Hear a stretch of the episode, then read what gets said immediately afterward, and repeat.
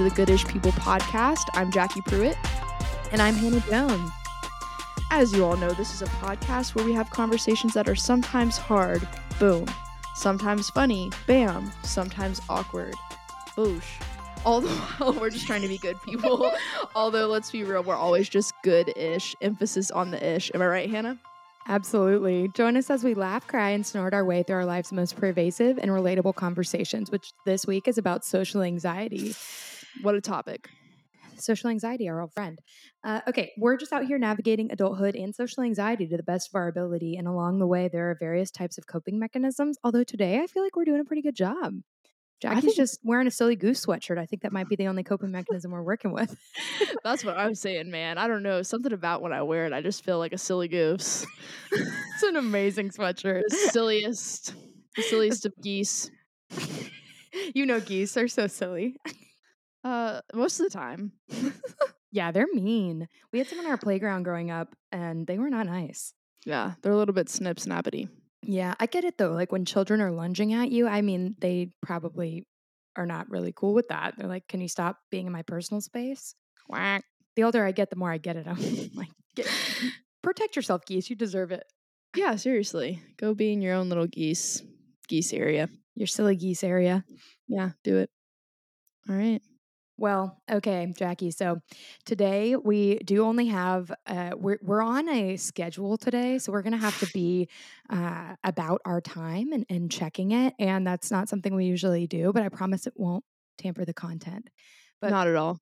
but we do need to get into our um, our goods and our issues of the week before we get into talking about social anxiety. Jackie, are you ready with your good or your ish? I am. All right, gonna you can start- lead us off. I'm gonna start with my good. Perfect. My good was all the college football that I watched last weekend. Oh, yay! Oh man, that FSU um, LSU game, man, what an evenly matched team. Sort of. Well, I think FSU was like looking like they're a little bit better, but it was like such a good game because last season, um, you know, FSU beat LSU. It was really close. They beat them in double overtime, I think. I'm not really remem- remembering correctly, but then last night I got to watch Duke beat Clemson. And I'm sorry if you're a Clemson fan, but that was very enjoyable to me. Oh, it's always great. Clemson had their time in the limelight. Every team has has to know that eventually you will fall from grace. It's just how it goes. I know. I'm just I'm just And waiting it's for the fun other to watch it drop. happen when it's not your school. That is very true. I'm I'm you know waiting for the other shoe to drop with Georgia and Eh, hoping that it doesn't. It'll be a while for you guys, but it will. It'll come eventually, and it'll come for Alabama too. You know, it just it comes eventually for us all.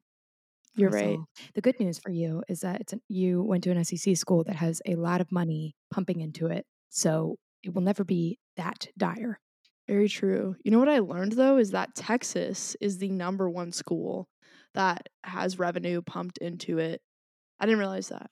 I'm not surprised. their Uh. Texas people are crazy about their football, but their program has been lackluster for quite some time.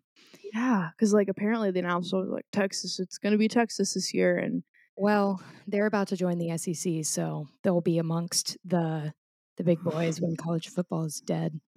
yes, from Alex.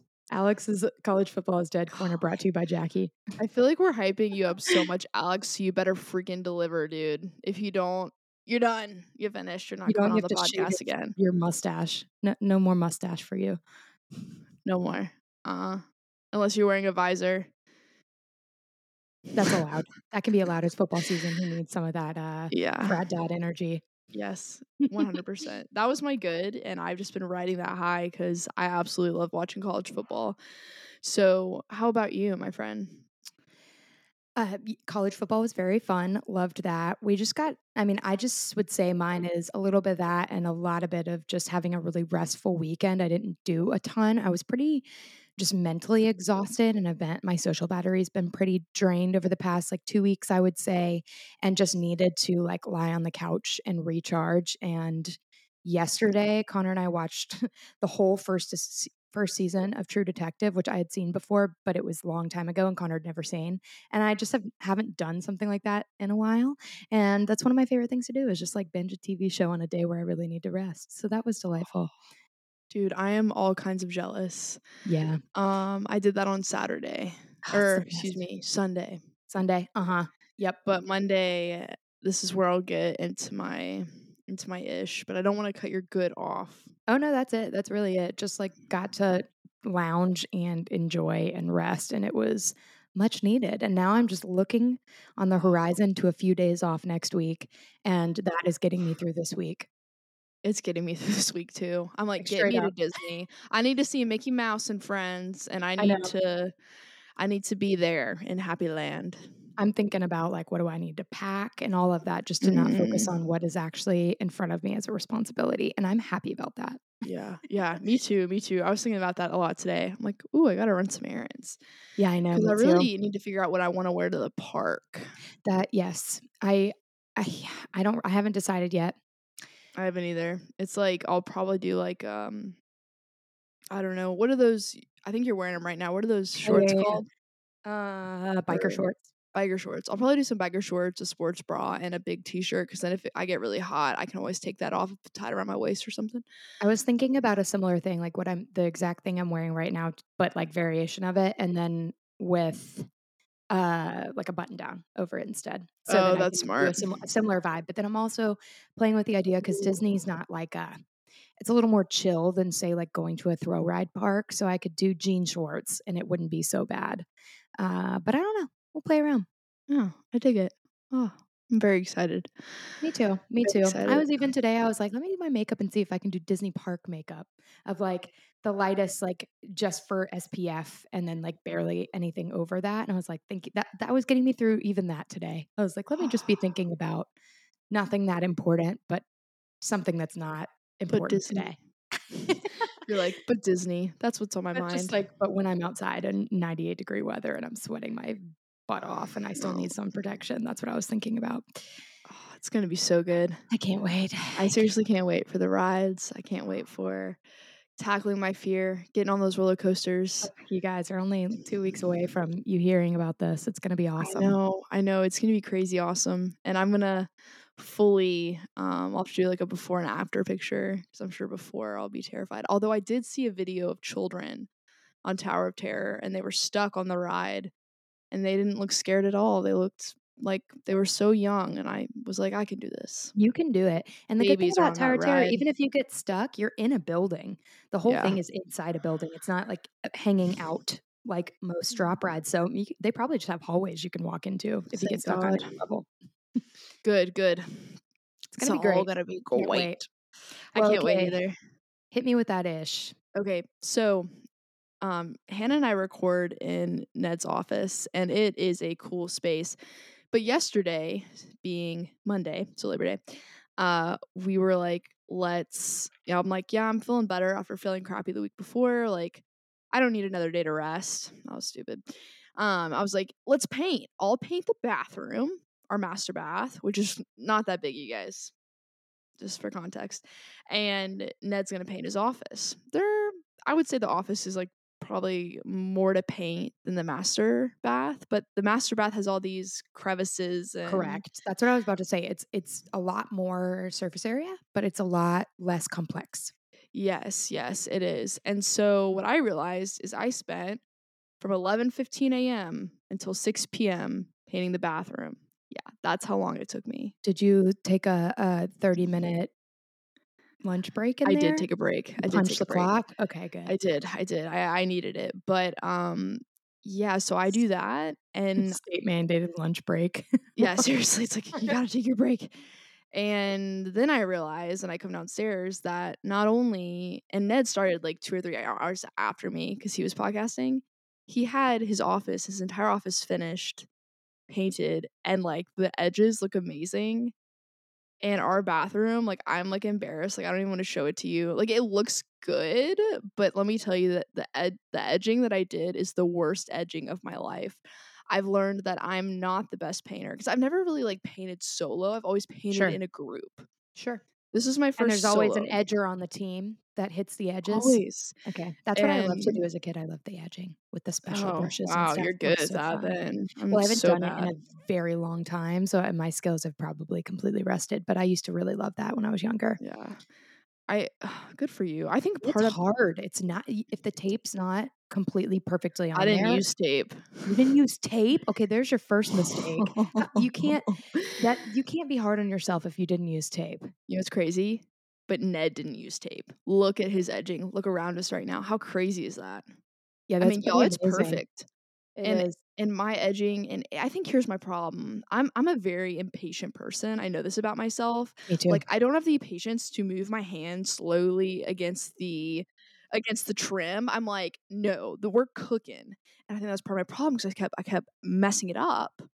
And then I kept having to come back to it and, like, fix it and wipe it off Sure. and wipe it again. And so Ned's gonna have to go over my edges. And I was just like, "Are you telling me I could have just been on the couch just having a great day with the TV in front of me and just worry about that Yeah. several months from now?" I was just like, it just bummed me out, you know? It's just like a no trivial kidding. thing.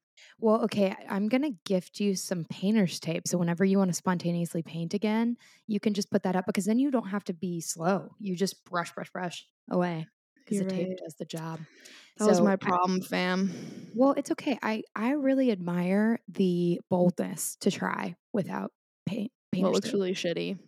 Who cares? Who cares? It'll get fixed. Well, I get why you care. I would feel the same exact way. It would very much defeat me. But I am just impressed with you guys for doing a home project on a day off. That's amazing. Well, thanks. Thanks, I mean, I know dude. that's what normal people do, but I, like, couldn't be peeled off the couch. I mean, we went to see my family for a couple of hours, but then we came back home and then peeled right back or just got right back into the couch. There's probably still, uh, an indentation Indent. from where we lied down yesterday. That's the best. That's when you know you've been relaxing, living it up. Oh, yeah. Oh, yeah. So you're ish, my friend. Um, yeah, my ish. I guess my ish is just that I, for the past couple of weeks, just it's kind of similar to last week's. I just had a low social battery. I think I was just feeling a little bit of burnout and socialization, and still I'm kind of feeling that. Like, I just, I don't know. I just feel like I am in a state right now where I just need, I just would prefer to be alone a lot of the time. And I don't love that. And that's not always the case for me. I always enjoy being alone, but I don't always prefer it. And I just have for the last couple of weeks been like, I don't feel like I can get enough alone time. And I just like am ready for that to pass. So I guess that's my Mm. ish. And I think a lot of that has to do with just trying to, I don't know, balance and figure out a lot of stuff that's going on in this season. And I think that once I get a couple days off and get to go do something else besides try to like, you know, work every day and be in the midst of that and whatever, and just adjust back to maybe a, a little bit more normal schedule with Saturday football and, you know, just more there's more regular schedule in life for us in the fall than there was in the summer, which is fun, but it can really throw me off balance. And I think Mhm. I need more regiment in my life. So it's coming. Mhm. It'll be good. It will be good. And Yeah. maybe it'll surprise you. And afterwards, you'll be like, oh, I feel some of it a little bit of a social battery. You Yeah, know. for sure. Well, and it's one of those things like it, yeah, it's so bizarre where I'm just like, I love my people, but I just feel like I don't have a lot to give right now. And I hope that that Mm. I, I know that that I know it'll come and go. But that's my ish for the week. Yeah. Mm. Well, I hope that you continue to take the time for yourself and that you don't have a ton of plans for the next week, you know. Thanks, dude. to just chill, watch TV, be alone cuz I too value that deeply. S- That alone time is fan freaking tastic. Yeah, The it's best. great. Oh, it's it's absolutely the best. And and yeah, I think I think I should. I mean, this week's a little crazy, but I should have time to prioritize that soon enough, and it'll be great. Yes, it will be Looking fabulous. forward to it. All right, shall we dive in? Yes, I was gonna like segue with a question. I was gonna be like, Okay, so does that bring you anxiety or something like that? I was gonna be Good like, let me tee this up.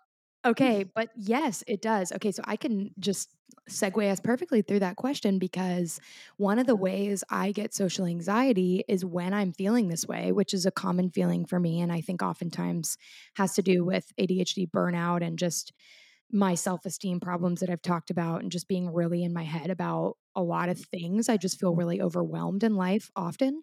And then thinking about taking that and going into a social setting is just really stressful for me sometimes because I start to think like, they're going to think I hate them, or I don't know what I'm going to, like, how in the world I'm going to muster up energy to talk to people, or like I get stressed. I mean, the one, the comment about they're going to hate me, I definitely think about that a lot. Like, if I can't pretend to be peppy and engaged or like I want to be here, then they're going to think I hate them and that I don't value their time. And there's always like experiences in the past that sort of certify those thoughts that have, Mm. have stamped and said that's how people have felt before. And now that I have some context for the reason why I get so burnout and mentally drained, it, helps me forgive myself. But oftentimes other people don't understand that like I'm trying to learn how to balance out this you know neurodivergence that i have that i'm learning about but has been like really challenging for me my whole life and exhausting mentally Mm. so it just makes me anxious what Yeah. about you how, how does like your what's your first Mm. thought when you think about social anxiety Jeez. I think it comes in a number of forms for me. I Yeah. get really I get a ton of social anxiety after the fact. okay So if I've been social a lot a week or if I leave a conversation, I'm like replaying that conversation in my head so much so to the point where it's uh not healthy for me. So it could be any conversation in my brain. Like I'll, I'll for example, we're talking about it could it could be anything like uh pets or something and you tell me I really like this type of pet like I'm a cat person or you say I'm a dog person and then we have this long conversation about it and I express to you my opinion even though it's different and it could be the smallest thing. Sure. I then leave that conversation I replay that conversation in my head and I become anxious on how a how I made that person feel. You know that's my biggest like thing I get anxious about is how did I make that person feel in that moment like why am i feeling anxious? And sometimes like i'll be feeling anxious for like no reason at all so i think that i'm inclined to be an anxious person but at the same time like i will worry about something. So if you think about that on a scale right and that's the smaller side of my social anxiety scale when i have big conversations with people so it could be something about where we don't necessarily agree like on religion on politics on um like it could be moral values like it could be whatever and then you know i'll leave that and i'm like oh my god did i like make that person feel bad? Did i say something that that was wrong? Even at work if there's a stressful situation that i'm trying to deal with and problem solve it's like i could replay that in my head a lot. It's gotten better over the years but that is what social anxiety is for me. It's not like before most of the time i'm like going to any social setting like not really worried about it unless i haven't seen someone in a long time sure so it's kind of both of those for me.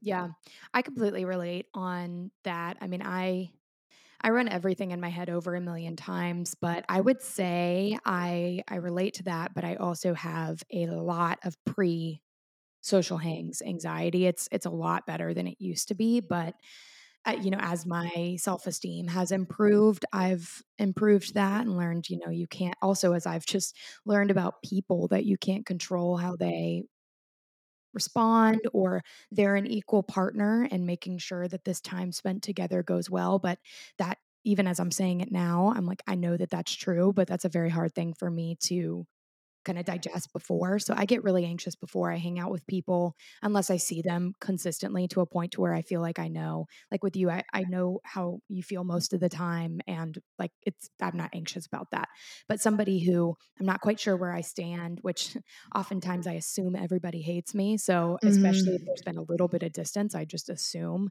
that everybody's gossiping about me, thinks I'm the worst, and like wants me dead. Not really. That's an exaggeration, but sometimes like some people might dislike me that much. Um, and that is something that makes me really, really anxious before I hang out with people as I get really, really in my head about how they feel about me. And it can be very, can lead to a lot of dread prior to spending time Yeah. with people. And part of why being alone is a lot safer. It's like you don't have to Mm. about it. But then when I spend a lot of time alone, then I'm spending less time with people. And then people think I don't want to spend time with them when really if it's not if they're not in front of me, it's not that I don't love them. They're just not top of mind because they're not literally right in front of me.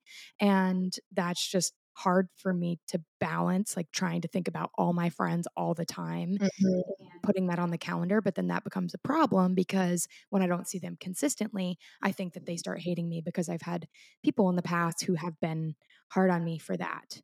So I think What Oh, I'm sorry. No, I had a no, I question. it's definitely rooted in previous experiences, but it's also a little bit of my nature, how I was born, so, just kind of Mhm. like my nature that has been fed, uh, proof for it being right over time by people being hard on me. What was your question? So, with people being hard on you, is that at I'm sure you can define different points in your life when that was the case. What, like, age ranges were those?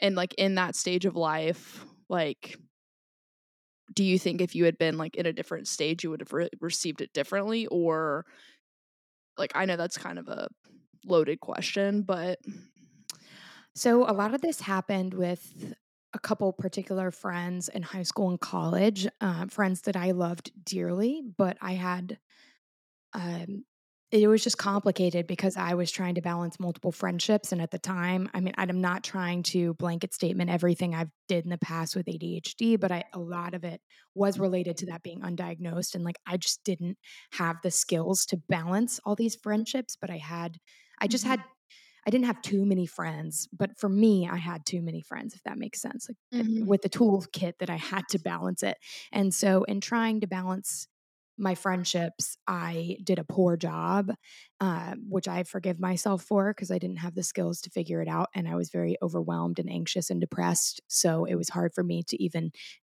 be a friend in the first place, but I had a couple particular friends that were very disappointed in how much I was able to give to them and thought that I should have given them more, and that always because of my self-esteem being low and for the fact that I was just, like, really hard on myself about everything at that age, um, and definitely have that reject uh, rejection sensitivity, I took it very, very seriously and let those people kind of tell me who I was and how I was as a friend, and then I Mhm. really internalized it and thought, like, "Well, if I can't be a good friend to them, then I must not be able to be a good friend," and never was able to step back and realize maybe I'm just a different kind of friend, and I have to handle friendships differently and set different boundaries because of how I'm wired and how I'm made, uh, but at the time in high school and college, I just I didn't I didn't have the tools to figure it out, so I do think that if I had those similar experiences now, I wouldn't maybe let them define me as much, but I Mhm. do think I would still get anxiety because I still care about people a lot, and when I'm not delivering what they need, it's still really I take it really personally because I care about them, but I think what I would do better now is maybe not making it as much about me and how much of a failure I am, and maybe hopefully trying to figure out where to make adjustments to be a better friend for that person instead of making it a definition about me Mhm. holistically as a friend. And it's crazy, like I have so many things to say right now. It's crazy how much weight a friend can have in your life. Like, it's kind of scary and and can be very dangerous, um, because it's like, well, if you're just step because I'm listening to this third party and I'm like, but, like, you you know, even if that person didn't know you were hurting, right? There are signs that, "Hey, you know, you're going through something in your life. Hey" you know, not to totally, like, crap on this person. I don't know this person.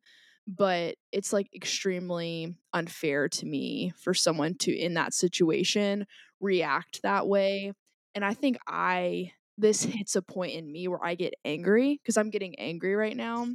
Thank you. Oh, yeah, I'm just like, "Oh, I wanna go back in time, and I wanna have a word with this person."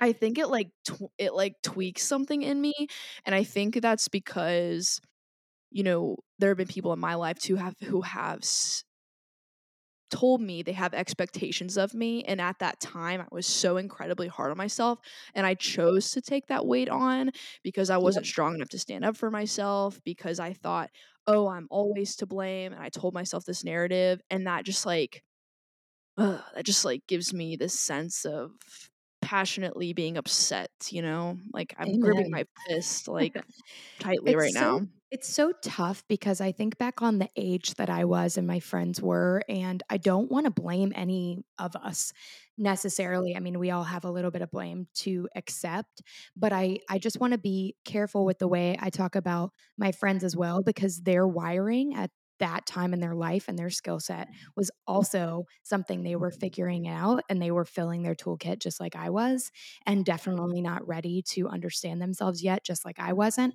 and so it was almost like and maybe this is true of everybody, we're drawn to the people that are almost opposite of us in a lot of ways. And we don't have the skills yet to figure out how to make that friendship last. So it just begins to hurt us.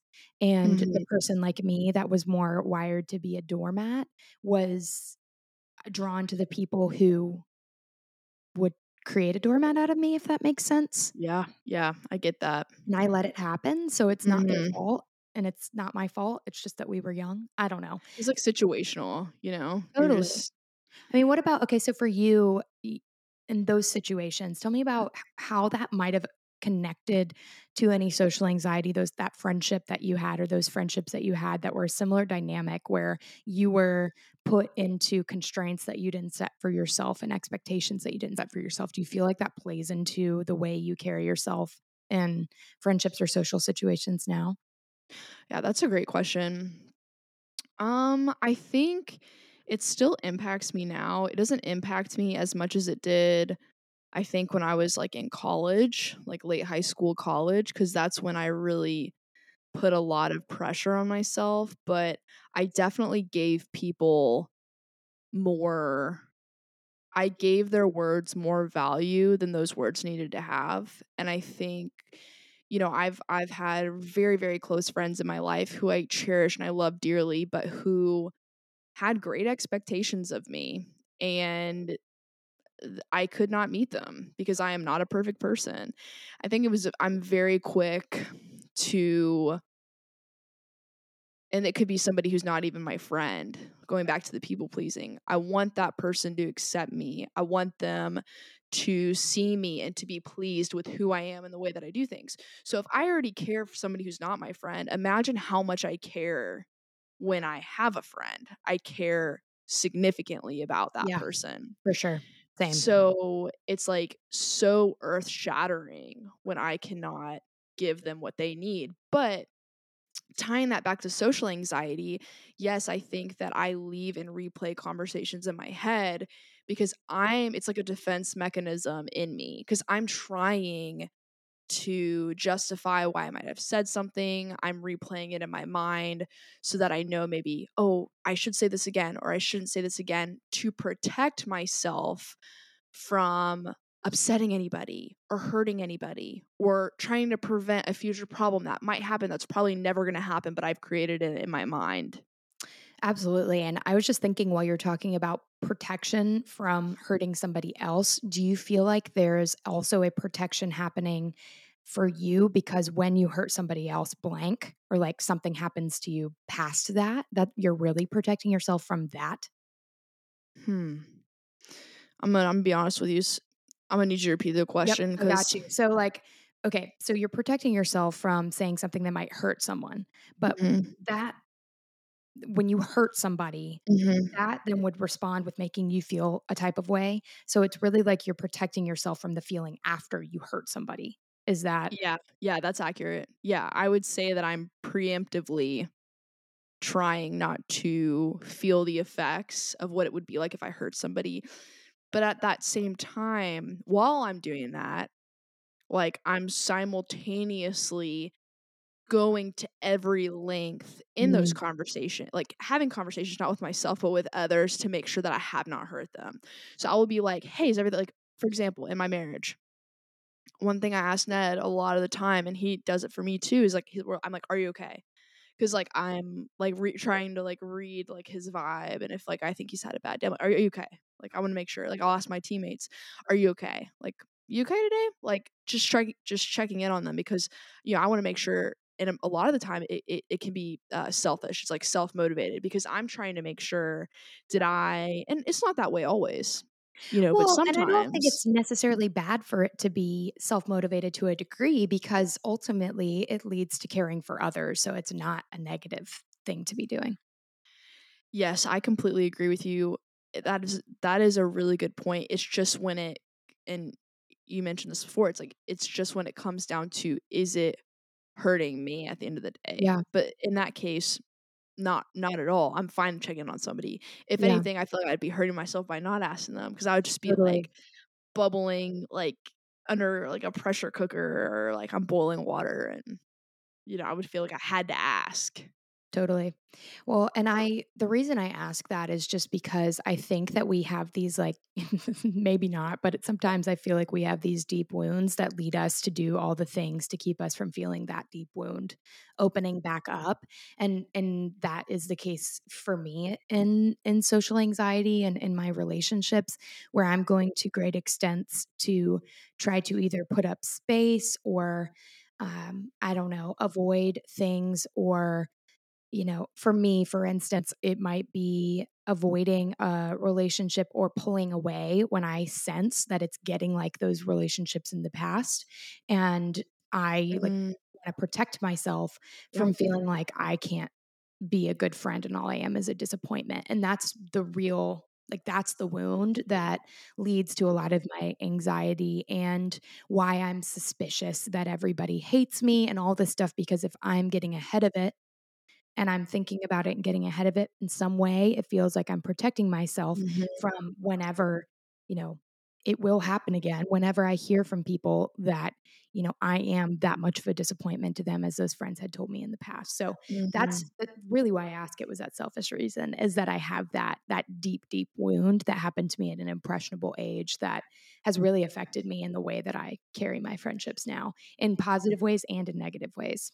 Yeah, isn't that crazy? It's like one experience like that carries so much weight in your life, like Oh and you yeah. can you can go through so many you could talk you know, obviously, of course, like, there's something really amazing and therapeutic and special about talking these things out or going to therapy or being, like, active about, "Okay, I'm identifying this in myself. What do do I will what would I like to change about it? Do I want to change this?" Yeah. Um, and that's, like, just so crazy to recognize and be like, "Man, that happened so many years ago, but that still that is was the catalyst for the way that I respond to situations and the way that I am in my mind, in my heart, like whatever. That's wild.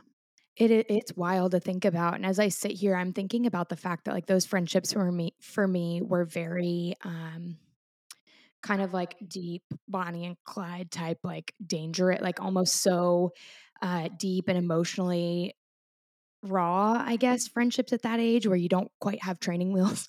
You you've taken the training wheels off, and you don't quite know how to ride a bike yet, and I you know, I'm pretty open and can get very vulnerable with people pretty easily, and so people that were hungry for that really found that comforting, but then I I don't know, it just got really deep and dangerous, so it's almost like when I can sense that a relationship is similar or I can sense in somebody similar qualities, like I Mhm, uh, in my mind, I'm like, "I'm gonna disappoint them, so I can't even let it mhm, go there." So it's almost like I put up guards, which I think some of them are good, but some of them maybe keep me from being able to enter into relationships in a similar way that I was with more knowledge, more of a toolkit now, and I haven't really thought about that before because, you know, adulthood and friendships in adulthood are very different than college and high school. So I wasn't thinking in a similar context, but I think I definitely avoid certain types of friendships because it just didn't work out for me in the past. And I, I'm not sitting here right now. I think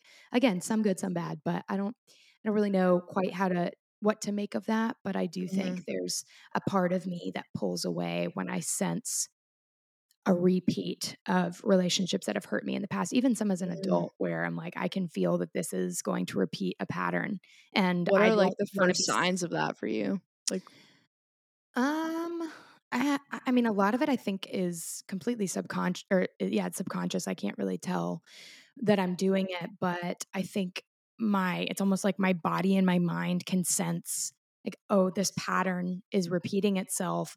Don't stick around and be made a fool again or let that same feeling happen to you again. So I think it's really subconscious and really my body and my mind just kind of steering me away or creating space and uh, with certain people. And I think sometimes it's healthy and sometimes it's not. Mhm, But I, I will say that I haven't had as much pain since then. So I don't really know. I don't know what to make of that. mhm. Yeah, that's really interesting. What age were you when you had the cra like, where you said you described, like, Bonnie and Clyde? You're like, "But I didn't have the t I didn't have the training wheels yet to be able to" yeah, that, I mean, those friendships were high school and college. And um, I, I was still trying to figure out who I was. So it was back then. But I've even had friendships as adult as an adult where um, I've I've felt a lot of pain and it wasn't anybody's fault necessarily, but I felt very isolated and hurt. And so there have been patterns there in adulthood too. Like, for instance, people phase changing in their life. That's a weird way to Mhm. phrase it. Um, For a second, I thought you meant like changing their face, and then I was like, "Oh, phase changing." phase changing, which is a weird way to was like, say moving on to a different stage of life and feeling left behind. And that has been very hurtful for me in the past when it, you know, nobody was at fault, but I just felt really isolated and and alone and so that is an example of something that's happened when i was an adult and had more context for me for who i was mm-hmm. was in therapy was you know mm-hmm. working through it with a professional but it was really hurtful to me and so i think i even still have and i've told you before like i have these like natural gut almost like nervous system reactions sometimes when people announce that new stages are happening in their life because i mm-hmm. immediately triggers like oh you're left behind again and I like will naturally start pushing those people away because and I don't want to do that. I'm more cognizant of the fact that that has been a pattern for me and trying to figure out how to, you know, navigate that in a healthy way, but my natural instinct is just to be like, "Oh my gosh, no, not going through that again. That was so so hard." So, Mhm. Yeah, prote you protecting yourself. Like, totally. first and foremost, being like, "That was really painful season, I don't wanna do that." And you're, like, subconsciously could not even be thinking about it, and you're just reacting. Yeah, Yeah, that, like, makes sense, man. Do you have any subconscious or uh, maybe just conscious adjustments based on those college age friendships or, you know, anything that you've experienced since then that you just kind of find yourself setting up guardrails to avoid? Yeah, um, I yes, yes, I think so. I think I have some triggers around, like, if I have a friend that, like, perhaps perhaps I this person is really close with other people that not necessarily that I was close with before, but that I know from a past time or something. And, you know, I remember, you know, you, you never remember what people said, right? You always remember how they made you feel. Absolutely. And so I try to avoid situations, and you mentioned this previously. I think we relate in this way. I avoid situations in which I feel isolated. Yeah. Yeah. Like I'm like, ooh, I don't like that. But but the fact that I'm isolated, not even like oh, we don't we don't have the same interests, but it comes down to like we are so different and the things we disagree on are like so intertwined into my day-to-day living that me and you just like do not see eye to eye and that that is hard for me. I Yeah. I struggle with if I feel like something is not right, like genuinely I'm I'm like in my gut, I'm like that is not right. And somebody is like for that, it is very it is a very challenging for me to be friends with that person. Oh, I'm right there with you. Really Incredibly. hard. And those are the ones to like bring it back to the general topic of social anxiety. Those are the relationships that I get very anxious about before and after because I just feel like there's no winning when everybody is on a different page and when you're so convicted that something is right and you're, you know, like you said, you're disagreeing on that. It's it's challenging. It's extremely hard. challenging It's because what it hard. does is it puts up this barrier between being able to go deep with somebody. Like, you're like, okay, so we can do the surface level thing. But like when the surface level thing becomes a challenge, it's really hard for me to be around you. Like point point blank. Oh Like yeah. and I know that there are a lot of when I really think about maybe triggers for me or that kind of thing, it's like it's you know, and sometimes it's I, I look at myself and I go, hey, where could I have like genuinely like I don't I don't it's not even like a defense mechanism. I sit down and I'm like, how could I have maybe not fix the relationship, but it's like, is there anything else I could have done? Is there anything else I can do to make this situation better to where we can be healthy, have this deep relationship? And it's like, no, and that's that's not always gonna be the case. And a lot of times I think I looked back and thought of that as failure when really it's not. I think for a lot of the times it's you protecting but in a healthy way. It's like I have to be I have to protect myself and I have to um literally protect my peace Yep. um and like that's where i'm at in this stage in life and and it is what it is and the that person possibly, I don't know, might feel the same way about me. Totally. Um, and that would be okay. But, um and there have been seasons where I've had friends where we, you know, um, had, like, a falling out, and then now we're friends again, and it's, like, not that we ever disagreed on anything, like, severely, but it was just, like, a season where what that person was going through and what I was going through were not aligning, Yeah. and now we're friends. It's just, like, one of those things that I it just that. happens. I Yeah. think that's really healthy, and I'm trying to think about when I'm trying to think about relationships that way more instead of taking on what I think about all the time is, like, myself as a failure and the fact that I'm really bad at keeping up with people that aren't right in front of me no matter how much I love them. It is so hard for me to do that, and I I now have context for why, but I still am I'm trying to get a little better, but it's just, like, it's really hard for me to keep up with people, and some of my favorite people in the whole world do not live in the parameters of my city. And so that's been hard for me, but it's it's been healthy to try to shift to that mindset of, "Hey, it's not that easy for anyone to keep up with people all the time." And yes, I'm worse than most people, and I do admit that. But they need to live their life where they are and we'll keep up, but, like, I can't be their number one because they need people where they are, and I need people where I am, and if I don't have that, then that's not good, and I know that they love me and that's what they would want for me as well. And when things change or if we ever end up in the same place or maybe we end up in a time where we need virtual friends more, whatever, they're going to be there or, you know, things come together and then they go apart, and then they come together and they go Yeah. apart, and it's really been hard for me to accept that, but the Mm. idea of accepting it and getting more acquainted with it has been so freeing because Oof. That's just that happens for everybody, and it's Mhm. natural. I mean, we ebb and flow in relationships all the time. All the time. We do. I know, and And that's it's okay. yeah. But, man, that's, like, such a driver of my social anxiety because I am always thinking about how I'm not doing a good enough job to keep friends to keep the same level of friendship with people all Mhm. the time. Mhm. And I'm my people who are listening are probably laughing. They're like, "You're terrible at that." I'm like, "Yeah, but I'm thinking about it all the time." It's Mhm. causing me anxiety in my head all the time, whether I'm reaching out to you or not. And I'm trying to get better about just letting myself free from it and saying, "It's fine." It's you don't Mhm. have to stay the same level of friends with people forever. It's not it's not practical or possible in any way. Mhm. Uh, but that's that really is such a contributor to my my my social anxiety. I mean, before I walk into a dinner with somebody, before I show up even it used to be with my family, before I show up with my family, and I feel that so much less now, but it's like, if you're not being a good enough friend, a good enough daughter, a good enough anything, you show up in a room and I just I assume that everybody in there is staring at me and is angry at me, and it's just not the case most Yeah. of the time, and if they are, they can tell me, Yeah. and if they don't tell Yeah. me, that's their problem. Yeah. Isn't that crazy how our minds like, create that scenario for us? And it's Yep. like, "Yeah, that's the thing." And it's like, "Well, actually, it's probably mostly in my head."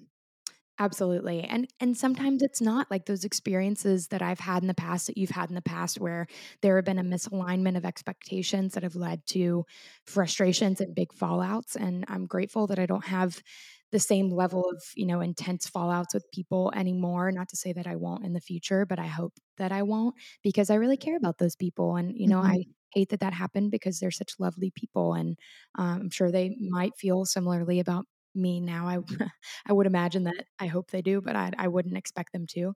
Um, but, you know, it's it's just good to give ourselves a pat on the back and a break. It is. It's like, "I'm doing my best over here. I'm trying." And it's it's just day by day working through how to and I know, like, probably my anxiety is never gonna go away 100%, my social for anxiety, sure. but, like, mitigating that to where it's a smaller fraction of what it has been in my life, and it doesn't have the final say in a relationship, it doesn't have the final say on a situation or an experience. Like, something can be happening, and I can try to reverse it and be like, Yeah. "No." Like, "I'm I'm going to choose not to think about this." And it's, like, just identifying those early signs, you know? Yeah, it's a it's it's a big task, but I think that it's a worthy task because life is hard enough and adulthood is hard enough to carry around the burden of every year you make new friends or new people that are in your life, and you know you, that adds to the tally of people that you can put on the list of people to feel bad about not being a good enough friend or to be worried about what you've said to them in the past and we don't have enough time for that and we certainly don't have enough emotional energy for that so to a degree it's like you just got to let it go and mm-hmm. try to find like you said protect your peace uh, whenever you can because it's stressful out here mm-hmm. it is it is stressful it's stressful It um, is. so on a little bit of a different note but with social anxiety you know as the the same topic thinking about like a party, okay? Just like a like a really standard social anxiety environment. Mm-hmm. You said when you are going to a party with a group of people, you don't have anxiety prior really. Mm-mm. Okay, so explain to me what's going through your head before you show up to a party. Oh, okay. I am just really excited to go and be there and see people and talk and mingle. Now, I'm I'm anxious if I'm seeing somebody I don't want to see. Like, yeah, yeah, yeah. With, with a strained relationship or one where you don't feel like things are in a good place. Yes, totally. Yeah, correct. I mean, I yeah. I get that to a 100% degree. And I get really in my head. But when I'm going to a party, I'm like really excited and I'm like, yes, it's going to be so fun. And then I've thought, you know, a lot about the outfit that I'm wearing and I like my outfit a lot and I'm like, oh, it's going to be fun to be wearing my fun new outfit or my outfit I've put together and going Love to the that. party. What about you when you're going to a party? Um, okay, so I am the complete opposite. I am usually pretty anxious. I'm usually thinking about how I am terrible at small talk and I don't know how to talk to people, even sometimes people that I know well, and I don't know what to say in a party environment. I, in fact, used to like really overshare with people because I'm just naturally thinking about talking about things very differently than a lot of people. And so party environments are really stressful for me and I don't really know how to do it. And I am always thinking about that. So it's almost like what you think about afterwards, I'm always thinking about before. Mm-hmm. Like I've already messed up in my head before I even show up. Um, and there's a, there's an Avett Brothers song that I love that me and my friend Anna Gray, shout out Anna Gray, um, talk about all the time because we both have social anxiety and we're both pretty we're both introverted so i think that's a difference. It's like i'm introverted so the idea of going and being around a lot of people is going to take energy out of me so i'm always stressed stressed about how tired i'm going to be afterwards and like what people are going to think about me when i don't know what to talk to them about because i can't small talk for the life of me. So there's a lyric in the song paranoia in b major it says, I keep having this dream. I'm at a party. There's people throwing drinks and screaming, telling me I don't belong. Uh, and it says, Life's uh, lately, life's been the same. I find this comfortable place with all my friends. And then my friends start telling me that I've always been wrong and I'm so tired of being wrong. That's how I feel before every single party and oh. every single social gathering. It's not always that extreme, but honestly, like pretty it's pretty on point. So when I hear that song, I'm like, yes, I feel seen. You're like, I resonate with that. It's I crazy because I feel like we're like you're on the beginning. You're like pre-social anxiety, and I'm like post-social anxiety. Yeah, and and honestly, like I I have post anxiety, but I just never thought it would be good in the first place. So I'm always That's like true. it doesn't like... shock me as much afterwards. But I definitely think about things that I've said and ruminate over them a lot of times, especially if I don't know somebody as well. I mm-hmm. will be concerned about my oversharing because I overshare yeah. often. so I get worried about that. And then I also get worried about that dynamic with the the kind of person who's really excited to meet someone who's vulnerable and oversharing.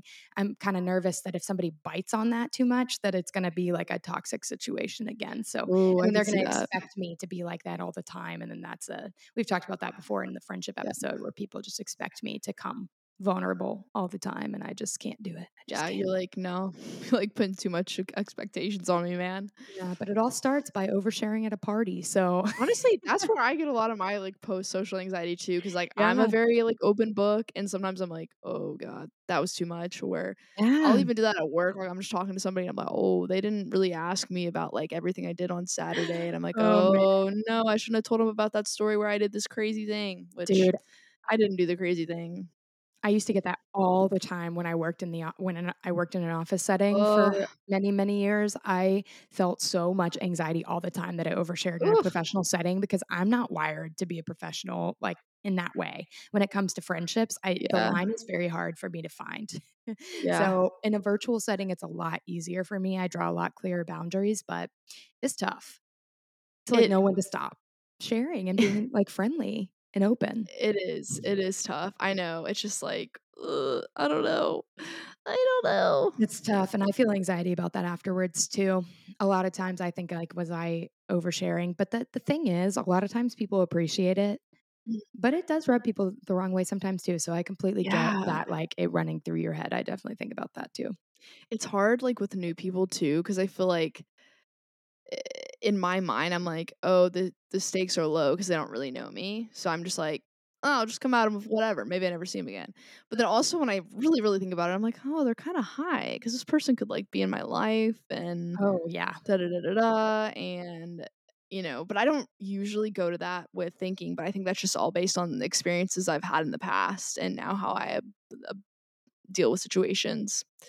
So, Yeah, it's that makes sense. interesting. I feel like it's high for me in my head. It's always Yeah. high with new people because I just want them to accept me and Mhm. goes back to that like deep wound I have of like feeling like I didn't belong with my friends when I was little, like well before high school. Um, feeling kind of like the one on the outside that nobody would have noticed if I was gone. And so when Mhm. I'm meeting new people, I'm like, I want them to notice me and I want them to like me. But then I also Mhm. like I am not good at doing that, so Mhm. I don't really know, and and so it just makes me anxious meeting new people because I'm like, I feel like they're gonna hate me or Yeah. whatever, but I want them to like me. I I totally I totally get that, Yeah. and even as, like, a kid being, like, on the fringe I was always, like, on the fringe of the group, so I'd be, like, a part of a group of people, but then I would never felt like I was at the center, but I was okay like, I would always just be migrating around to different groups, and then all of a Yep. sudden I was friends with everybody, and I was like Yep. well, I was like, "Well, this kinda you know, at the time, I was like, "Well, this kinda sucks because I don't really have a group of people I can, like, go to," and I was like, "Wait, I have so many people," and it's just, like, kinda like, you know, "You can go your own way." That's, That's like, what right. makes me think of. I love that. Like, just, like, you know, if you're you know, you get different personalities, different people, and, like, at the end of the day, a lot of times, like, actually, that was sometimes in high school, I was I was very lonely because I was friends with all these different people, all these Mhm. different groups of people, but I never had, like, you know in certain seasons, there were seasons where, like, this is my best friend, but I had some seasons where, you know, it'd be a Friday night and I I wouldn't have any plans. Most Friday Oh, nights, I was at home with my parents. Like, I didn't I didn't have plans. It it was You and me just both, Jackie. yeah, man, we should have been hanging out, dude. We should have been hanging out because I that was the story of my youth as well, just feeling like I was on the fringe of a lot of different friend groups, but then it got me into trouble because then I loved all these different friends and then Mhm. they expected to be me to be as fully present as everybody else in the group, but then I had uh, like 4 other groups that Yeah. expected the same of me. But then the group that I like thought I belonged to the most didn't even notice when I was gone, it felt like. So it's just like this weird Yeah. juxtaposition of feeling like you're not being enough to half the groups that you're a part of and that you want to be more to the group that I wanted to be a part of when I was young.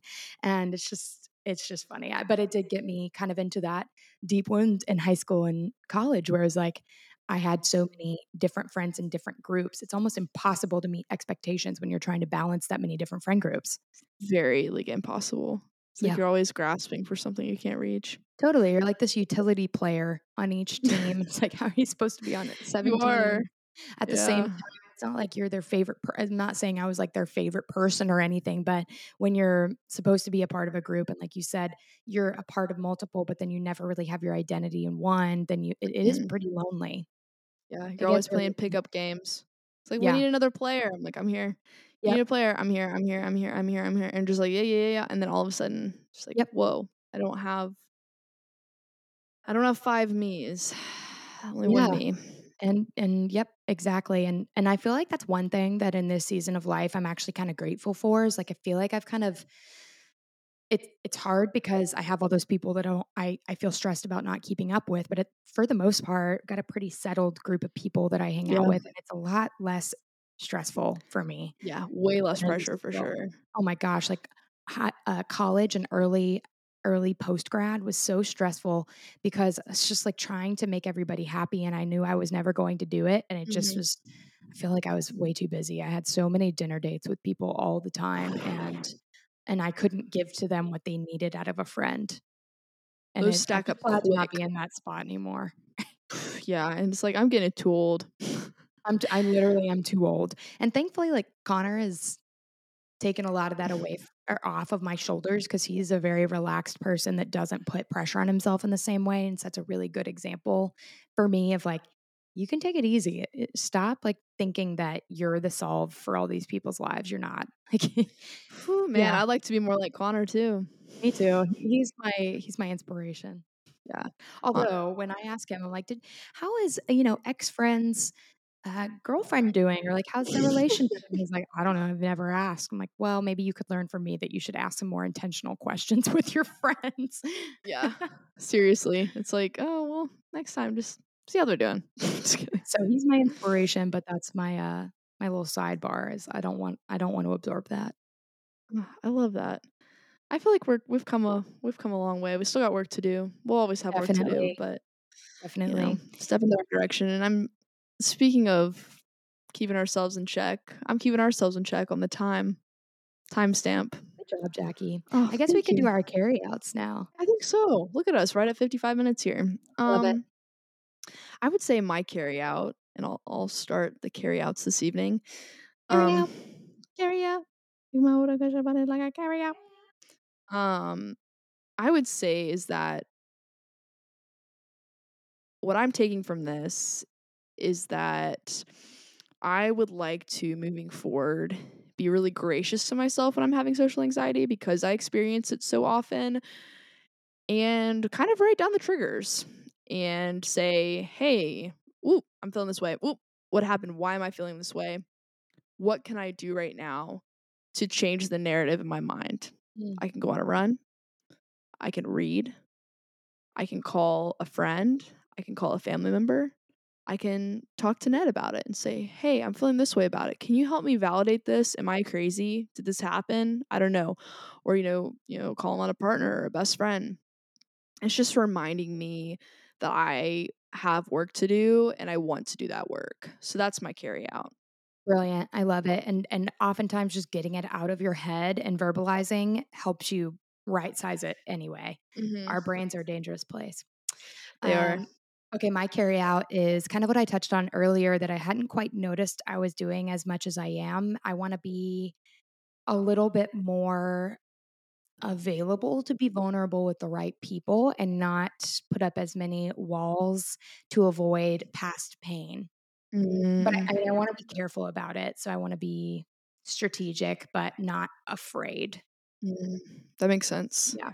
And how I can practically do that, I think it's just, I think I can, now that I'm aware of it, I'll be a little bit more quick to clock when it's happening Mhm. and then able to be like, okay, no, you got to press through this and like let yourself go there. For the um, people that are willing to listen and who Totally. deserve that space. Right. Smartly. And oftentimes, it, yeah, it's it's going to have to be a, a discernment of of who does deserve it. Not that they who deserves me, but who is who needs that out of me Mhm. uh, and who doesn't. You know, it's not really about deserving. I guess it's more about who could benefit from it and then return it to me as Mhm. well Yeah. in a healthy Yeah. way. And you know, I'm probably going to fi- stumble through it and maybe try to be vulnerable with people that don't don't need it and maybe can't return it at the season of their life, but that's okay. Better to stumble and learn from it than to be closed off Mhm. because of pain from the past. So Oof. Preach it, sister. I'm open up just a little bit, just put a foot in the door. I'm not trying to open Just up like put used to. Oh, it was too much. Yeah, I'm not trying to break in, just trying to put my foot in the door. That's right. That's right. Just a draft through that crack. yeah, just my pinky toe in there. Just want to stub one toe. One Yeah, toe in one the door. toe. Oh man. Uh, Well, look at us. guys, Look at us. Social Dude, anxiety. my head's kind of starting to hurt. The smell of paint in here is really messing with me. I already had a little bit of a headache before, so I don't I'm know if it's from this or not. Well, no, I didn't even notice if it made it worse. That's what I was getting at. Because Mm, I think it was the same as it was in the car. Ow, Um, headaches suck. Yeah, they are the worst. They're the worst. Worst. The worst. The worst. That's my Boston accent. Boston. Well, you know what's the best? What? Rating, liking, subscribing to the Goodish People podcast wherever you listen, you know, Apple Music, Spotify, wherever you listen.